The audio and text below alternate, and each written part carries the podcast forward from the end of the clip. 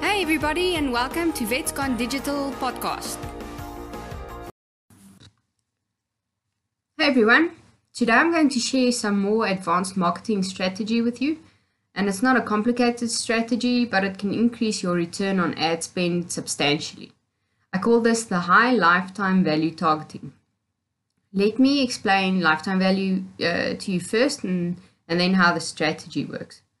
The lifetime value of a customer is often over- overlooked when business owners create their client avatar and um, when they think about their dream customer. Everyone focuses on what they can get now instead of how how can I make this last as long as possible. If a pet owner with a payment special comes into your practice, they'll probably be there for a vaccination um, or, or a, a spay, which is a one time operation. Am I right? These crossbreeds are much hardier animals than the mini Yorkie or the Chinese crested hairless breeds, which often have multiple health conditions which need monthly or even weekly follow up appointments. Now, we can all agree these have a much higher lifetime value. Now, spending money on finding the crossbreed owners versus spending the same amount of money finding the pure or problem breed owner, which do you think will bring in the higher income to you over a few years? The purebred owner, of course. So, see where I'm going with this.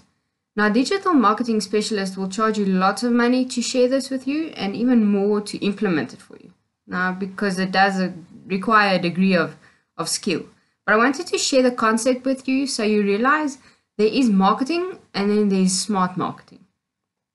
So, um, I hope you find value from this. And if you want to learn more about digital marketing and using it to grow your business, um, go to uh, freetimedigital.com forward slash opt-in FTD um, to, to get your free copy of Digital Marketing Secrets for Vets and just learn more about how you can blow up your business with, with digital marketing tactics that, that really work.